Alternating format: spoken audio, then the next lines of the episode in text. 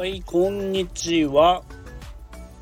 土遊びラジオを始めていきたいと思います。農園ひだまりの目のみなとんです。今日もよろしくお願いいたします。そして、えー、昨日のファーマージャーライブ、えー、お越しいただいたリスナーの皆さんありがとうございました。えー、90年代にまつわるテーマということで昨日はライブだったんですけどうんすっごく懐かしくて、えー、楽しかったですね。なんか2時間があっという間で、えー、本当に足りないぐらいまだまだ喋り足りないぐらいの内容でだいぶ濃いライブになったのかなという感じでした。でかなりえー、まあ、ツイッターでねつながってるお客様が、えー、来てくれて、えー、まあ、10人以上はいたのかなという感じを受けました。でファーマージャーライブもね第10回ということでもうあっという間に10回。だいぶ行きましたね10回は。なんかそんな感じはしないけど。気づけば10回ということで、えまあ、月1のね、えー、どこかの金曜日でやるということでそう考えるともうちょっとでね、えー、ファーマージャー結成してから1年ぐらいはもう経つのかなというとこで、えー、まあ、農業やってると時間が進むのも早いですけど、え本当にライブもファーマージャーとして、えライブもね参加させていただいて。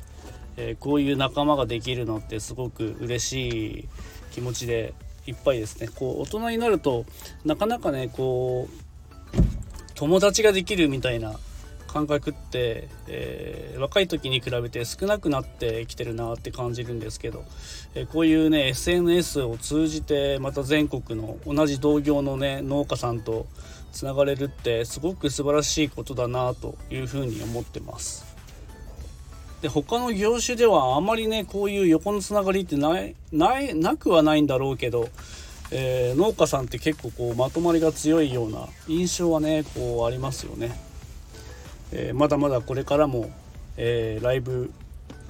をこう楽しいライブを通じて、え人と人とつながっていければいいなっていうふうに思っております。はい今日はえー、かなりねもうずっと収録してなかったんで、えー、また春作業も、えー、まだまだ忙しいんですけどまた定期的にちょっとね放送を続けていって、え定期的に、え収録もしつつ、え農作業も一生懸命頑張っていこうかなっていう風な感じでいきたいと思いますので、え聞いていただけるリスナーさんよろしくお願いいたします。で今日のテーマえー、チューリップの球根についてお話をしようかなと思ってるんですけど、えー、まあ、球根農家ということで、えー、同じ農家さんでも球根農家って何やってんのみたいなことよく聞かれるんですけど、えうちの場合はですねチューリップの球根とユリの球根と水仙の球根を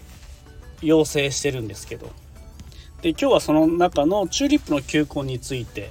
お話をしていきます。でそもそも、えー、チューリップの球根ってどうなってできてんのかなっていうところなんですけど、えー、まあ、チューリップ球根をまず植えますよね。で、えー、春に花を咲かせるんですけど植えるのがだいたいまあ10月11月ぐらい。まあうちらはその時期ぐらいに植えるんですけどまあ普通に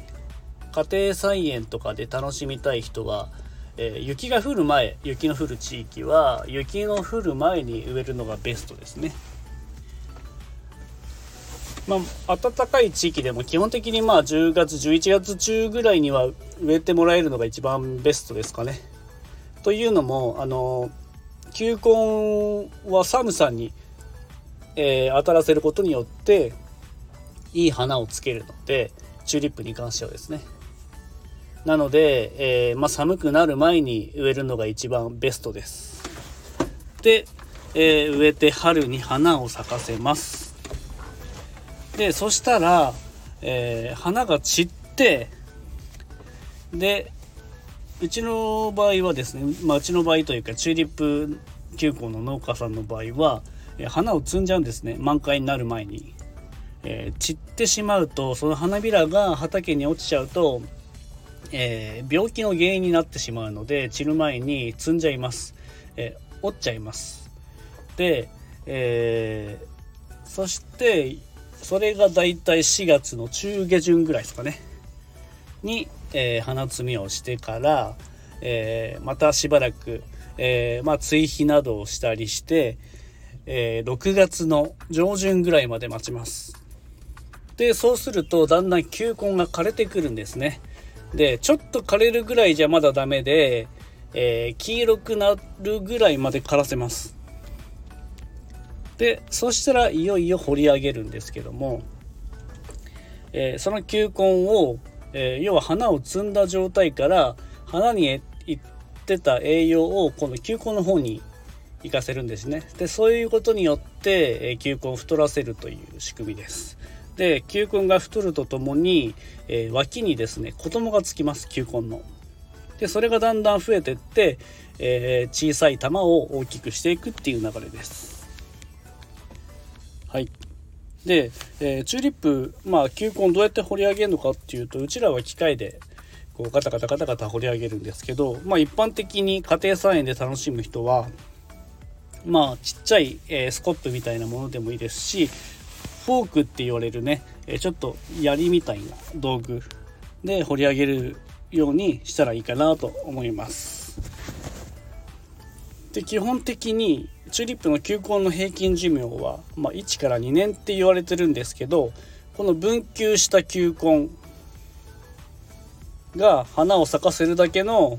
体力がなくなる場合もあるので注意が必要なんですけど、まあ、うちらの場合は永久にこういうふうに使ってるんでそこまで12年と言われてるけどしっかり作れば、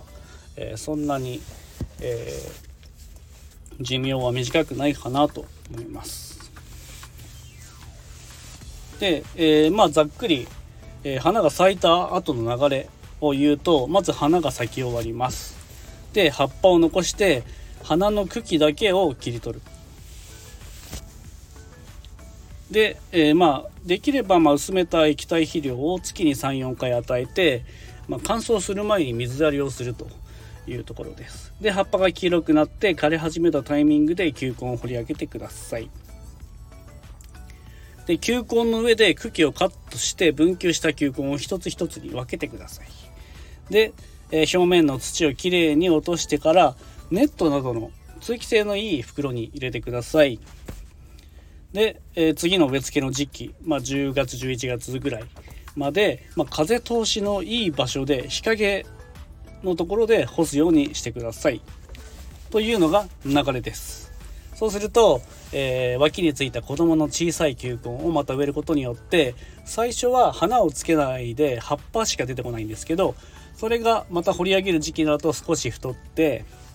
どんどんどんどん大きくなって、えー、ちっちゃい球根から約2年ぐらい育てると、えー、花を咲かせるぐらいの大きさの球根になります。で基本的にまあホームセンターとかね、まあ、ガーデニングを取り扱ってるお店とか行くと、まあ、球根置いてあるんですけど、まあ、基本的ないい球根選びみたいなものは、まあ、重くて大きいとかあと根っことか皮にも傷がないものとかあと皮に艶があるみたいなものを目安に球根を選ぶといいかなと思います。まあ、そんな感じで、えー、球根はね基本的に永久に、えー、しっかり管理すれば、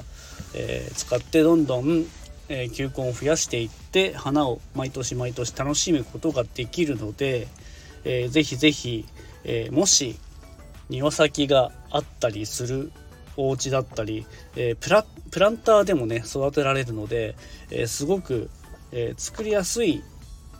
品目なのかなと思うんで是非是非春に花を楽しみたい人は、え、自分で育ててみるのもかなり面白いかなと思うので参考にしてみたらいかがでしょうか。はい、えー、もし球根について分かんないことがあれば、まあ、コメント欄だったりレターとかで、えー、受け付けておりますので、えー、自分の分かる範囲であれば、えー、お答えさせていただきますのでぜひぜひ、えコメントをお待ちしております。はいそんな感じで、え今日は球根をテーマに話させていただきました。最後まで聞いていただいてありがとうございました。今日は、え今はね、え田んぼの肥料を散布しております、えまた明日雨降るんですけどえー、明日の午前中ぐらいまでは晴れ間が続くので、まあ、今日明日で、え、いいところを触れればいいかなと思っております。ではでは、バイビー。